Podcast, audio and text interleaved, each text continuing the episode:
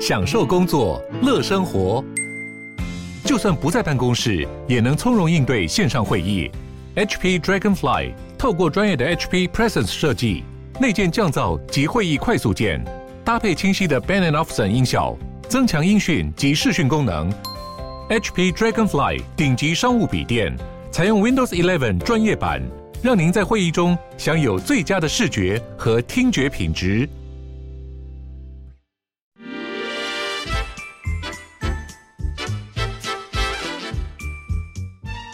健康的身体，才有健康的生活。名医昂寇专业医师线上听诊，让你与健康零距离。听众朋友，早安。这里是九八新闻台 FM 九八点一，欢迎您收听每个星期一到星期五上午十一点到十二点播出的《名医安扣》节目。我是加医科宋燕仁宋医师。那我们今天这个节目呢，也同步在 YouTube 播播出。那也欢迎我们 YouTube 前面的朋友来收听，来给我们做点评。那也不要忘记按订阅，呃，打开小铃铛啊。就是我们很多网友 会说的话，我最近开始在练习讲这个。那呃，今天呢是民国一百一十年九月六日星期一，查了一下日历，今天还真的没什么特殊性啊，就是一个平常的礼拜一。那我的节目呢，平常都是在每个月的第二个星期一播出，今天就特别是例外啊。那主要是因为电台的一些行程的安排。特别把我调在第一个礼拜一，所以如果我的一般的这个听众锁定这个月要在第二个礼拜一，就请你下个礼拜只好看回回放了哈。那今天虽然没有什么特别，呃，在美国倒是一个一个放假的日子，叫做 Labor Day，美国的劳工的劳工节，刚好呢也是一般讲的 Long Weekend。但是美国现在其实碰到一个很大的问题是，即使他疫苗打这么多，突破性的疫苗，突破性的感染还是很多，所以美国的疫情还在紧张中。我们在台湾呢，反而是疫情趋缓了，那面对的反而是一个跟疫情不太有关，可是也有关，但是变得众说纷纭的议题就是疫苗，到底我们的防护力现在打疫苗有没有防护力呢？还是我们有其他的身体的防护机制可以来探讨一下。这也是今天我特别把这个题目，呃，讲的跟防护力有关。虽然我还是不想要脱离这个代谢病啊，或者是肥胖症的大的这个范畴，但是很想在这个范围里面再跟大家探讨一个我们过去比较少谈的题目，叫做自然杀手细胞。那我自己呢，在这个博士班的时候，我念的是免疫毒理学，那研究的是免疫系统跟环境的互动，尤其是当环境当中的一些有毒的物质或者是有侵害的物质，对于我们免疫系统的伤害，以及我们免疫系统如何来反应。那病毒刚好就是一种环境中的生物生物。产品啊，它它应该它是半个生命啊，但是它却具有很强的生物性。当它侵入到我们人体之后，就会盗用我们的人体的这个细胞机制，占据为它自己所用，反而是人对人类就等于被它侵占、被它侵这个驯服了。所以呢，这个呃免疫系统就变成一个非常重要的议题。那我过去比较少谈免疫细胞，是因为第一个呃我自己在。过去回台湾之后的研究比较聚焦在发炎这个反应，那聚焦的细胞叫做巨噬细胞，自然杀手细胞呢是在我们免疫系统里面跟巨噬细胞类似的地位哈，所谓类似地位就是说它们其实两种不同的细胞，一个呢叫做髓骨髓性的的的免疫细胞，一个叫淋巴性的免疫细胞，可是它跟巨噬细胞又有两种一个相同的地方，就是它们都是所谓的先天性免疫。所谓先天免疫，就是说它不需要经过抗原的教育。比如说，我们现在打疫苗，打疫苗就是一种抗原教育。什么叫抗原教育？就是我们现在把疫苗的的制造，把这个抗这个病毒的某个具有抗原性的片段，啊，病毒其实是一个一大堆蛋白质哈，它会它它外面的外壳有很多蛋白质，包括我们现在打的时候 mRNA 疫苗，mRNA 也是要被转化成为蛋白。那现在大家都知道说它的抗原性主要在所谓的棘蛋白，我们叫 spike protein。这个在棘蛋白，不管是我们现在台湾的高端疫苗，或者是 mRNA，或者是 AZ 的疫苗，它里面用腺病毒里面所包的一个东西，最后都会被表现成为呃这个棘蛋白。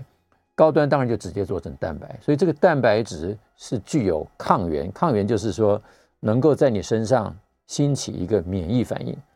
所以打进去之后，我们身上所辨识我们的免疫细胞要去认识这个外来的抗原，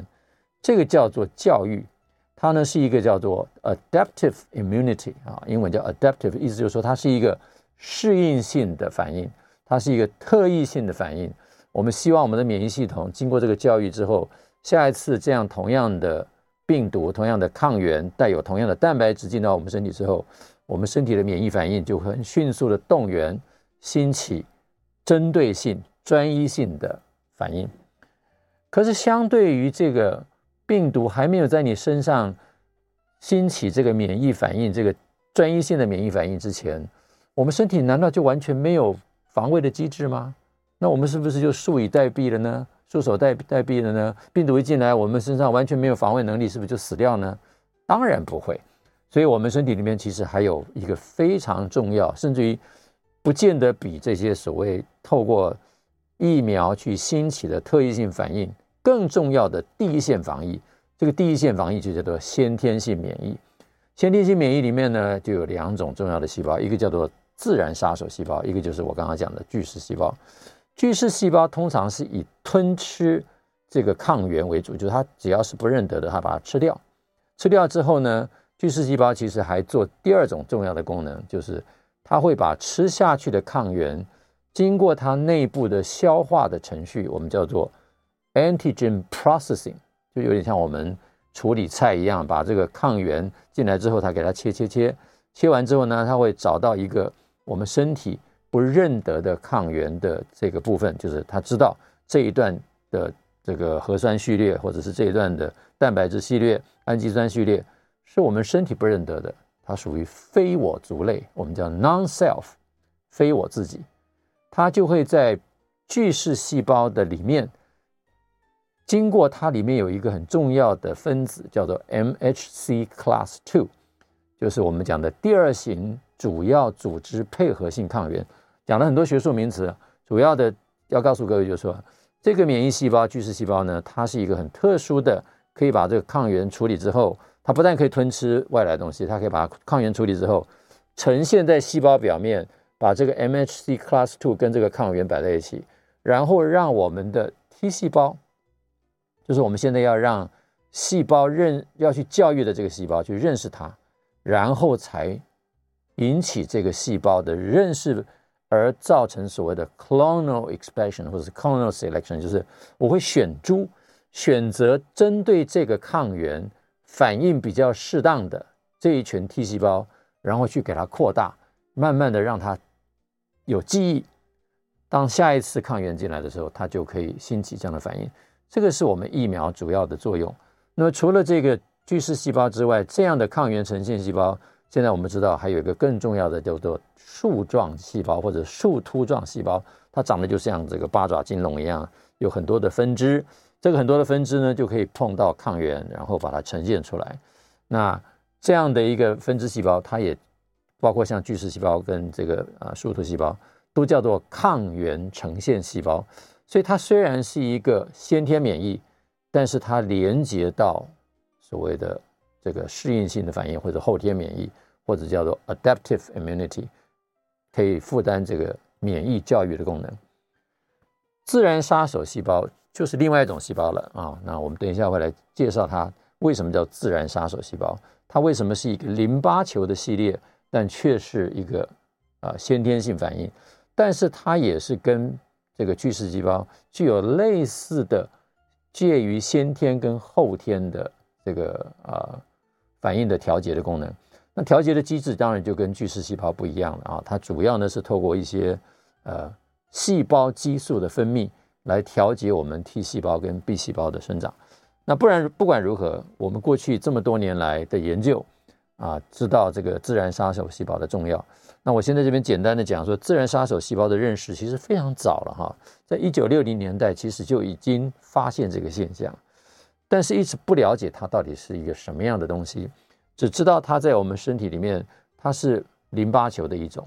它是比较大颗的，是具有颗粒的，所以我们叫早期叫它叫 large granular lymphocyte，大颗的颗粒性的淋巴球。好，那我们就用这个题目来做引言啊，告诉各位说，其实这些年来的研究，陆陆续续的有一些研究人员在看我们身上发生肥胖的原因，除了饮食之外，生活之外，有没有其他的一些我们没有注意到的生理机制，是让我们现在这个这个肥胖症治疗这么困难的原因？其中一个呢，就被认为是杀手细胞。但是杀手细胞，自然杀手细胞到底对肥胖症是一个好的还是不好的？也就是说，今天你的自然杀手细胞在身上，对于肥胖症，到底它是帮助你变得更容易控制体重，还是它是造成肥胖的元凶？它如果是帮助我们制控制体重，甚至于可以这个减缓糖尿病的的这个发展，那我们是不是应该想办法来加强自然杀手细胞的功能，让我们可以？避免肥胖，甚至于避免变成糖尿病。他如果是坏人，他如果是让我们变成更胖、更容易产生糖尿病，甚至于是造成糖尿病的原因，那我们是不是应该针对他来做某种调节？可是这里面又出现另外一个问题：他如果是一个天先先天的免疫细胞，我们现在来调控它或者压抑它，会不会造成像我们现在新冠疫疫情发展期间，它就变得无法面对感染了呢？啊，所以这是一个。很有趣的题目，那果然呢，就有一个啊文章出现了。这个文章呢，就是一个剑桥大学哈呃不是牛津大学的一个一个研究人员啊，他其实不是 faculty，他也不是教授，也不是副教授，他就是一个医生。那他在他们的一个大的研究群里面，这个研究群刚好现在全部都在做这个免疫学有关的一些研究，尤其是对于 COVID-19，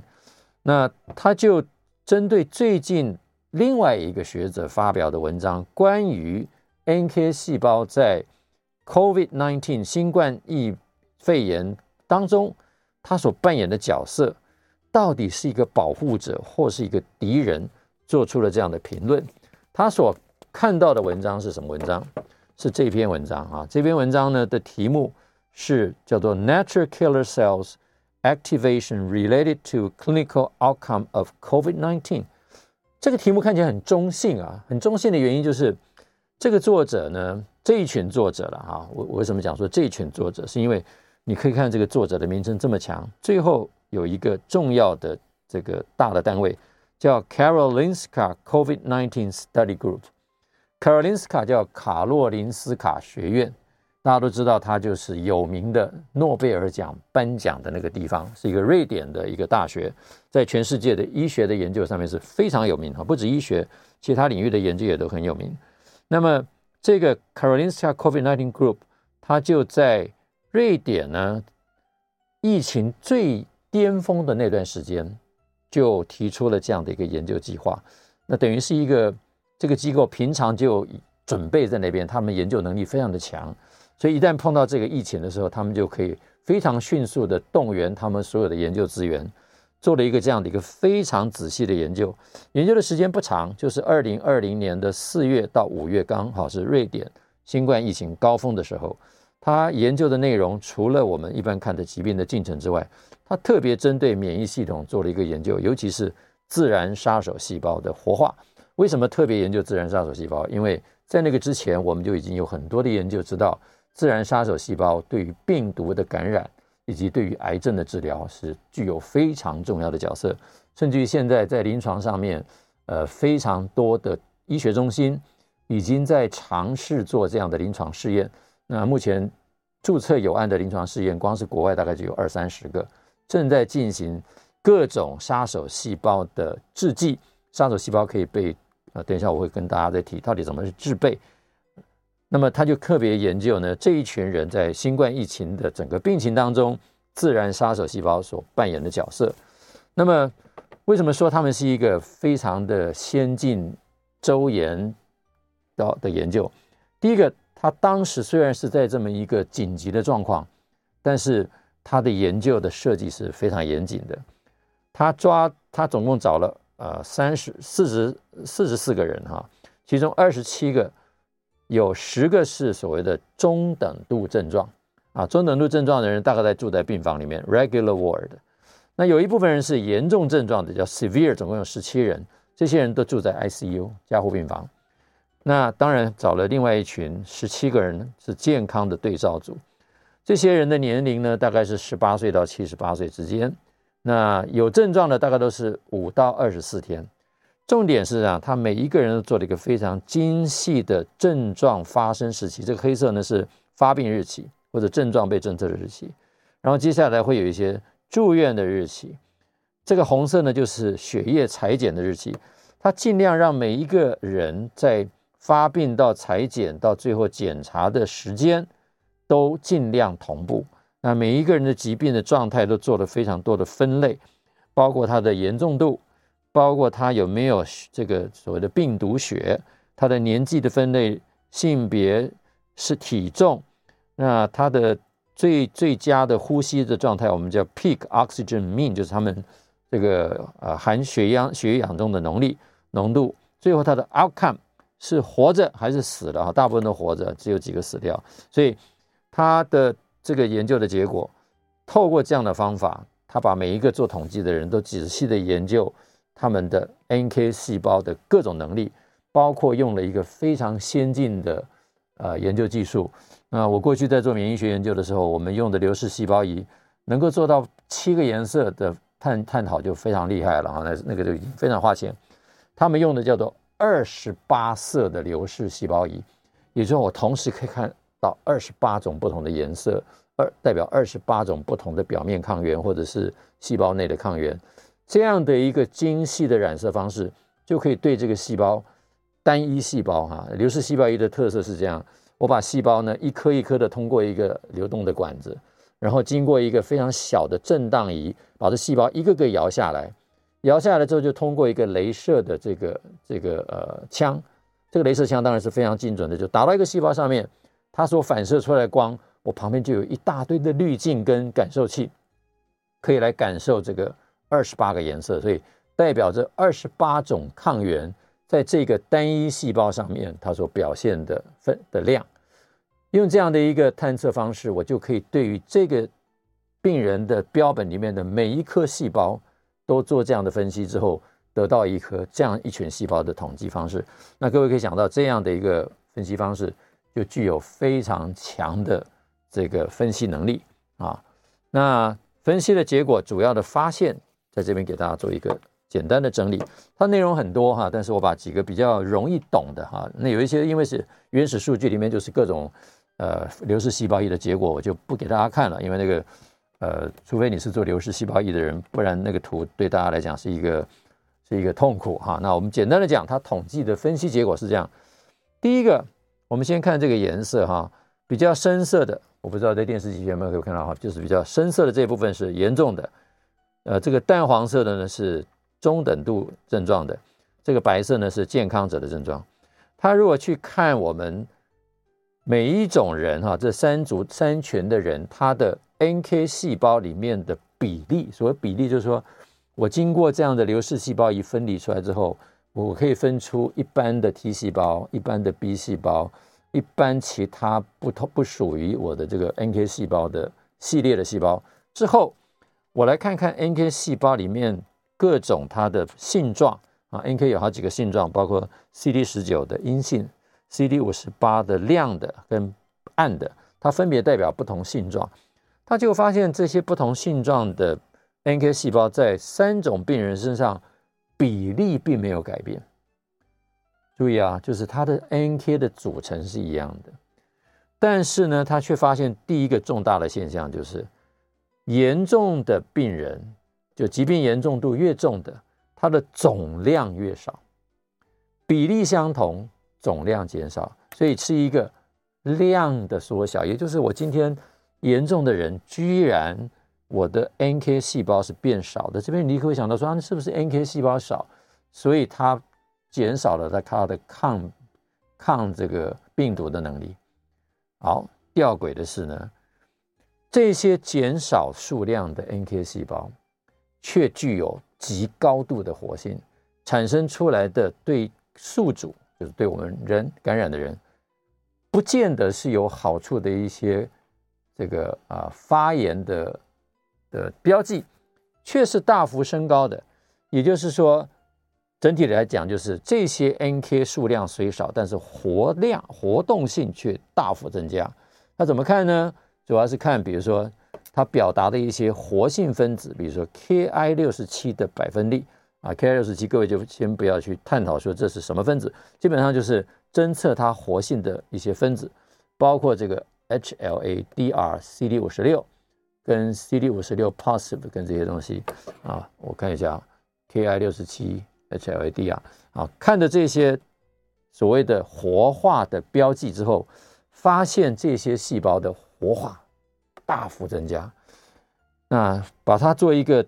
统整之后，总共他看了二十八种颜色，就是上面一二三四五六七八这个 C D C D 多少哈，这就是代表他所看到的这二十八个颜色里面，疾病严重度跟疾病轻的，他们的的细胞表面抗原居然是大幅的不同。所谓大幅不同，就是代表的意思就是说在。疾病严重的这一群，虽然他们的 NK 细胞的比例不同，甚至于数量大幅减少，但是他们里面的 NK 的组成的功能组成却是不一样的。他们带有不同的功能特性，以至于使得他们完全表现出不一样的状态。那这个不一样的状态，就是他在这篇里面最重要的一个想要描述的东西。它后面还有很多数据，我在这边不一一呈现，因为它的数据呢，最主要想要表达的意思就是说，第一个，细胞数量减少，看起来应该是 NK 功能减少，但是细胞活性却增加，这些活性的增加却跟严重度有关，所以到底它是朋友还是非朋友？疾病的过程当中，是不是选择出了一些高度的次分群，使得这些宿主的严重度？因为这些 NK 细胞的变异或者是筛选而造成了它严重的疾病，这是这个问题。那我们下下一下一节呢，就来好好的来探讨这样的议题应用在我们肥胖的人身上，是不是有类似的状况？NK 细胞在我们肥胖人身上到底是如何？我们进一段广告，稍后回来。听众朋友早安，欢迎您回到 News 九八名医 Uncle 的现场。对不起啊，声音卡到了。那我是今天的主持人加医科宋彦仁宋医师。那我们这个名医安扣节目呢，是每个星期一到星期五上午十一点到十二点播出，同步也在 YouTube 直播。那欢迎有兴趣的朋友呢，啊订阅按小铃铛，也帮我们按赞。那上一节呢，我们谈一个引言啊，用这个新冠疫情里面自然杀手细胞扮演的角色，它到底是朋友还是敌人？来跟大家做一个啊抛砖引玉的的问题，让大家冲击一下脑力，思考一下这个现象。也就是说，我们过去都知道，像 SARS，甚至于像一百这一百年前的这个这个呃西班牙流感，包括到后来的几次重大的这些感染症啊，这些急性上呼吸道的窘呼吸窘迫的病毒感染。都有一个思潮认为说，它真正发生的原因，为什么常常发生在，尤其是一九一八年的这个西班牙流感，年轻人死的比较多，都认为是免疫系统过度的反应，所以有一个说法叫做细胞激素的风暴，英文叫 cytokine storm 啊。那这个 cytokine storm 到底它的 cytokine 的来源是哪里？那很多人当然认为说，最会分泌 cytokine 的，会分泌细胞激素的，不外乎就是 T 细胞，但是。自然杀手细胞也逐渐的浮现在台面上，是因为自然杀手细胞被认为是一个具有所谓的先天性免疫，它直接就可以攻击病毒。那这个攻击的病毒，当然让它站到舞台的中央，在病毒的免疫里面，它应该是占有非常重大的角色。它不需要像 T 细胞经过被病毒感染之后，在它的细胞表面出所谓的跟 MHC 第一型的组织抗原配合性抗原结合后的这个片段，才会被 T 细胞辨识。那甚至我们现在整个疫苗反应，也是希望教育 T 细胞，将来只要有病毒进来有感染，我们的 T 细胞就可以认识它，认识它，一个是直接攻击这个被感染的细胞，或者是活化之后，它变成所谓的帮助型的 T 细胞，它就会分泌很多让 B 细胞产生抗体的这群细胞能够能够呃快速的增长，分泌的这个呃这一类的激素呢，就是这些呃。这个所谓 IL two 这一类的激素哈，那但自然杀手细胞却是一个非常特殊的细胞，它跟淋巴球一样是属于淋巴球系列的，但是淋巴球我们一般都知道它是所谓特异性的免疫，或者我们叫后天免疫、适应性免疫是被教育的，自然杀手细胞却是跟巨噬细胞一样的一个，或者说跟这个嗜中性白血球一样，它是属于先天免疫的一部分，也就是它不需要被教育。它不需要认识特别的抗原，只要是我知道它是敌人，它就可以杀。那怎么样知道敌人呢？那我就简单的给了各位，呃，稍微回顾一下。也许很多人已经知道，这个自然杀手细胞是一个非常有特色的细胞，它是一个大的淋巴细胞。它表面上呢有两种讯号，这个讯号跟呃 T 细胞很不一样。T 细胞只有一个活化的讯号，那但是自然杀手细胞却有两个讯号在那边做平衡。来决定它是否要杀死这个标的细胞啊，它这里面有两个这个接受器，一个接受器是一个抑制型的接受器，我们叫 inhibitory 的这个 receptor，那有时候会叫做啊这个 killer 的 immunoglobulin receptor 哈，就是呃杀手的一个呃这个跟免疫球蛋白有关的一个。抑制细胞啊，我们叫 KIR 之类的东西，就是抑制型的。也就是说，这个讯号存在的时候，它通常代表的是不要杀人家，这个是自己人。可是它也有一个所谓的 activating receptor，是一个活化的接受器。当这个讯号存在的时候，它就代表一个活化的讯号，是一个杀的讯号。通常这两个讯号在我们健康的细胞里面其实都是并存的。所以，当我有抑制细胞信号跟杀手讯号的时候，它就代表了一个讯号是说，这个是自己人，不要杀他。可是呢，当这个被病毒感染的细胞，或者是肿瘤细胞，病毒感染了这个细胞之后，这个病毒也很聪明，它希望它不要被宿主认识，所以它就会影响到这个被感染的细胞要求救的讯号。求救的讯号事实上就是宿主的细胞会想办法把病毒的抗原。想办法放到细胞的表面，表达出一个所谓的求救讯号，也就是我的 MHC 第一型啊，Class One，会涵盖着这个抗原的细抗原的蛋白，以至于传统的这个啊特异性的免疫 T 细胞就会认识这个带有外来抗原的 MHC Class One。可是呢，有一些病毒非常聪明，就会让这件事情不发生。他把他的病毒，他把他的抗原藏起来，藏起来之后，所以这个时候我们的 NK 细胞就扮演了一个角色了，就是他在碰到这个细胞的时候，这个细胞上面没有抑制性的讯号，但是它的这个 活化性的讯号却是存在的，因此活化讯号就会大于抑制讯号，于是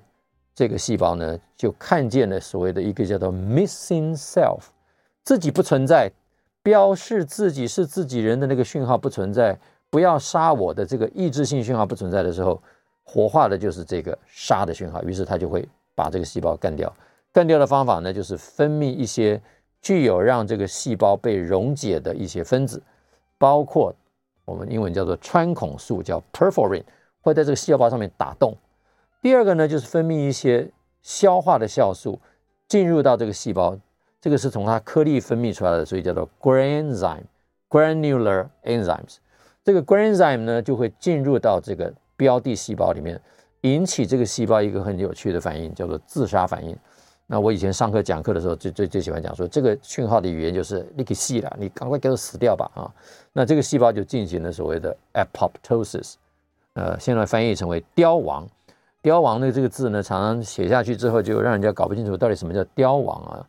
凋亡就好像树叶凋零是自己发生的，不是什么人去把它斩，把它把它突然把它干掉，不是车子把它碾压，是告诉它一个机制，所以这个被它攻击的细胞，它里面就会透过 granzyme 产生一系列的自杀型的反应。那它也会被一些呃 induced self-ligand，也就是说有一些细胞笨笨的啊，有一些细胞当它自己表现出异常的抗原分子的时候，那有一些肿瘤细胞就会表现出一些肿瘤抗原。那这个肿瘤抗原呢，在这个 NK 细胞看起来就会发现说，你没事干嘛长这么多这些活化讯号？他也会认为这是一个变异的细胞，就算它不是癌症，也是一个不正常的细胞。你就应该退伍了，应该把你从系统里面清除，所以也是兴起一个杀的讯号。另外还有一个，其实我们在念古典免疫学的时候很喜欢讲的，这个叫做 antigen 呃 antibody dependent cytotoxicity 哈。那这个抗原依赖型的细胞毒杀现象是怎么样？是当我的这个呃外来的细胞上边的某些抗原。被我的抗体，或者是外面转殖到身上来的细胞，具有这些抗原的时候，我的抗体粘上去，刚好我的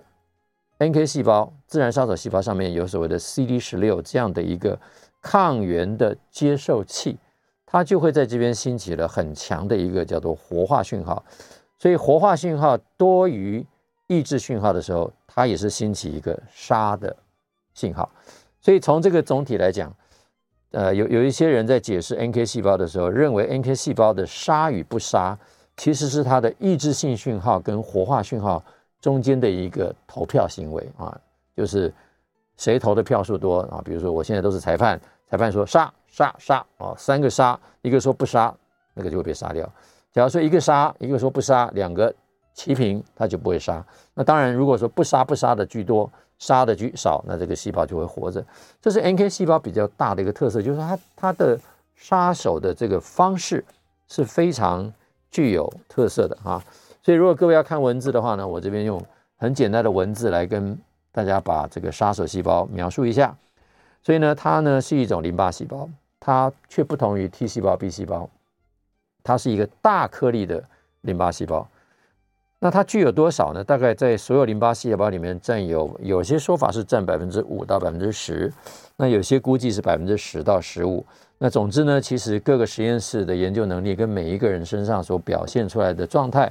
呃，大概在这个五到十五 percent 的范围，也就是淋巴球大概占正常人的血液白血球里面的百分之三十五到四十。这百分之三十五到四十淋巴球里面，也有百分之十到十五或者五到十五。是所谓这种大颗粒的啊 LGL，那它具有呢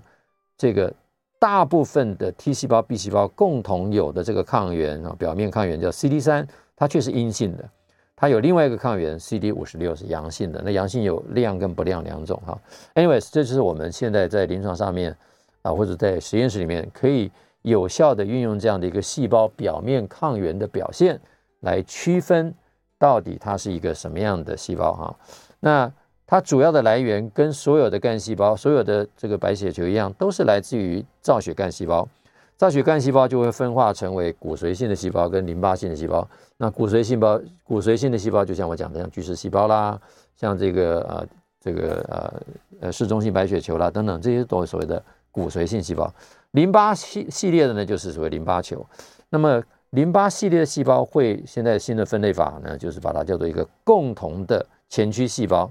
前驱细胞呢，进一步分化成为 NK 细胞。那我如果要把这个 NK 细胞的发育再讲得复杂一点，各位就可以看到，这是一个非常复杂的图哈。从造血干细胞叫 Hematopoietic Stem Cell（HSC）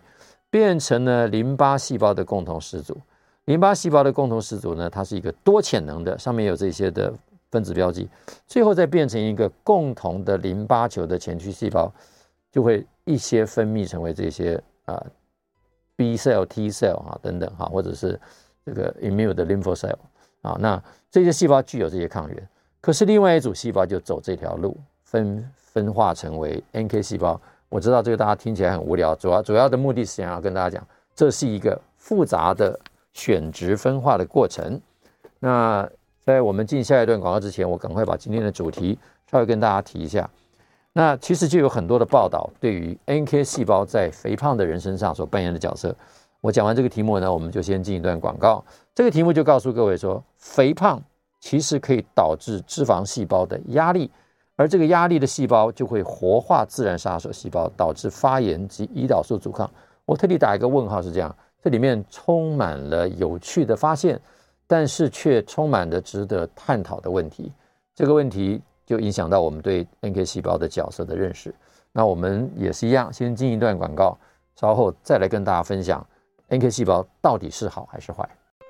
听众朋友早安，欢迎你回到九八新闻台名医 Uncle 节目的现场。那我是加医科宋晏仁宋医师。那我们今天谈的题目呢是自然杀手细胞与肥胖，甚至我还想把这个题目在扩展中跟糖尿病，它到底是敌人还是朋友？那这个题目呢，从新冠疫情的自然杀手细胞所扮演的角色，就已经让很多的科学家非常困惑了啊！就是发现自然杀手细胞的数量是减少的，理论上你认为它应该是重要的，可是这个减少的杀手细胞却大量的分泌了这些细胞激素，却对宿主的严重度发生了重大的影响。所以从这角度来看，又好像是说这个过程当中。留下来的自然杀手细胞确实对身体造成不良的影响。那到底我们应该怎么样去面对自然杀手细胞？而这个过程当中，你也可以看到，在台湾的疫情发展的的过程，有几家医学中心碰到重症的病人，尝试用 NK 细胞来治疗，却达到很好的治疗效果。那到底 NK 是好还是不好，就变成一个值得大家探讨的问题：NK 可不可以用来作为治疗，还是在这个这个节骨眼儿？假如 NK 是不好的，那你根本就应该要想办法把 NK 干掉。那把 NK 干掉，是不是可以让疾病变好？就变成一个有趣的实验话题。那我今天用的这篇文章，就是要给各位探讨这样的一个有趣的研究发现。这个研究主要是用老鼠啊，因为老鼠可以做的比较精细。但是发表的文献是非常好的，是 Nature Immunology。各位知道 Nature 自然是英国的一个期刊社。他所出的一系列的期刊，从早期单纯的 Nature，到后来有所谓的 Nature Cell、Nature Immunology、Nature Metabolism，这些只要是他的 Nature 系列的，大概都变成该领域数一数二的顶尖期刊。因此，能够发表在这个期刊上面的论文，尤其像这样的一个大论文，大概都是研究方法非常精细，而且研究结果是值得大家重视的哈。那无论如何，它的题目叫做 NK cells link obesity-induced adipose stress to inflammation and insulin resistance。翻译成中文就是 NK 细胞连接了啊，就是要把它关联在一起。由于肥胖所造成的 adipose stress，这句话值得深思哦。你知道这个作者在选这个题目的时候，他不是只讲 obesity，我们有时候把肥胖当做就是一个状态，这就是病。他却认为呢，obesity 事实上是一个过程，这个过程会引起我们的脂肪组织的压力。也就是说，脂肪组织是我们正常人平常就该有的一部分。我们的皮下脂肪本来就是正常的储存构造，可是当它太胖太大的时候，我们这个脂肪组织就变成生病的脂肪组织，而这个生病的脂肪组织。就会造成他认为，从这个文义上面，他就认为是因为这个 adipose stress 造成发炎以及胰岛素阻抗。那他用的方法，首先我把它故意讲成致胖饮食啊，因为老鼠的致胖饮食的组成，你如果看的话，它叫 high fat diet，好像隐隐隐喻说高脂肪饮食就会造成这个效果。那在我的解读里面，我比较不想这样子去把它概括啊，因为这样会牵涉到我们，呃，在日常所建议的这个饮食里面。其实最近大家对于脂肪已经有重新的认识，高脂肪并不是完全的不好。那为什么老鼠的高脂肪会有问题？因为高，因为老鼠的高脂肪的组成其实跟我们平常讲的高脂肪饮食是相当不同的。我们且不管如何，anyways，它用的叫做 HFD，就是 High Fat Diet。那这个。NCD 就是 normal 的 control diet，就是正常的大这个老鼠大白鼠它要吃的这些这些饮食。发现第一个现象是，这个饮食会致胖，它是确定的。致胖之后呢，这个呃呃 interferon gamma，也就是内脏脂肪的 NK 细胞是活化的。细胞的数量，白色这个就是 HFD 哈，就是数量也是增加的。其他的几个细胞也多多少少有受到影响，包括像自然 I A K I 什么 I N K T 细胞，注意啊，I N K T 跟 N K 是不一样的细胞哈，这是一个 T 细胞，Gamma Delta T 细胞是肠道的 T 细胞，或者 C D four T cells 这个帮助型的 T 细胞，其实应该是讲整体来讲，这个肥胖会引起我们全系列的免疫细胞都增加，数量都增加，但是增加最明显的比例最高的是 NK 细胞啊，这也是另外一个呃看的东西，就是 NK 细胞完了之后，他看在。脂肪组织内，尤其是内脏脂肪啊，注意看，它特别谈的是 VAT，叫 Visceral Adipose Tissue。这里面的内脏脂肪里面，NK 细胞跟巨噬细胞这些发炎细胞会因为肥胖而大幅的增加。这个大幅的增加，接下来他就要问：增加之后，它对于血糖有什么影响？对于胰岛素阻抗有什么影响？这边要注意看的就是，这里面是 Cell Number。啊，NK 细胞的增加，增加之后呢，接下来看这下面哈，有些有些东西我就呃跳过去了。这里面呢，主要要讲的是呃时间的变化，也就是说，随着我的 high fat diet，这个是 high fat diet，这个是正常的细胞，随着我喂食的时间越长，NK 细胞的差距就越大。那甚至于他把它做到十二周之后。持续的这个变化，也就是说，这个时间可以持续的很久。你吃的质肥食物越长，你的 NK 细胞活化的速度就越长。那包括其他的巨噬细胞的量啊，包括呃其他 T 细胞的量，这些免疫细胞几乎都会受到影响。而其中影响最大的是这个 NK 细胞，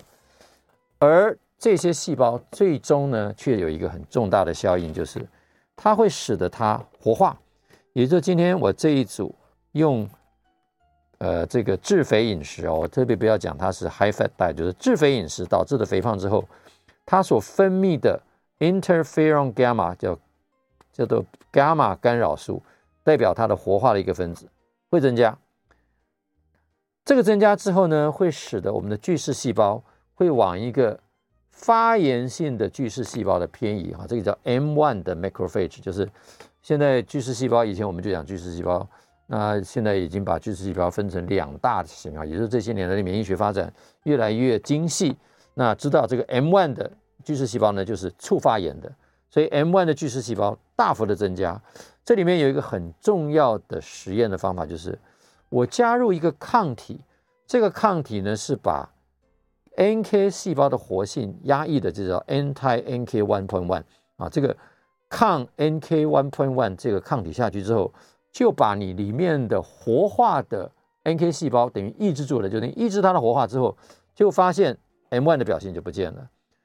那这也是 M1 的表现了，意思就是说，这里面 M1 的活化会因为抑制 NK，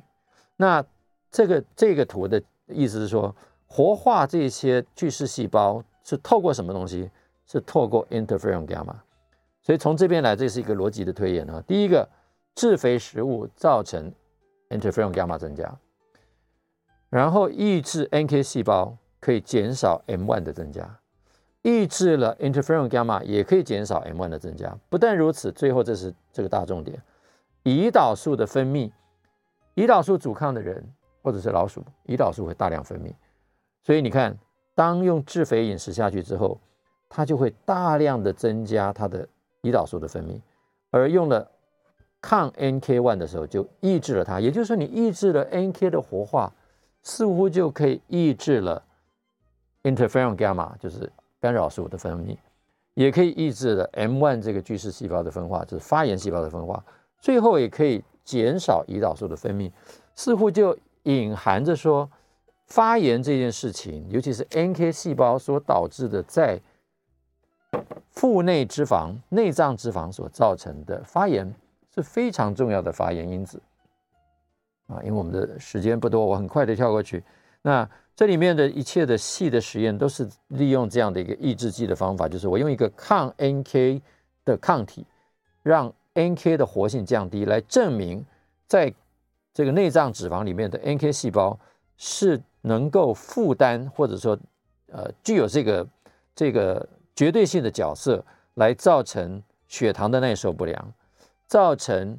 胰岛素的增加，造成这个是胰岛素下面打下胰岛素之后，它的讯息传导，造成讯息传导的受阻，也就是胰岛素阻抗受器受阻，所以这个讯号，呃，这个这个这个 data 有点点需要深思，就是说这个 PAKT 是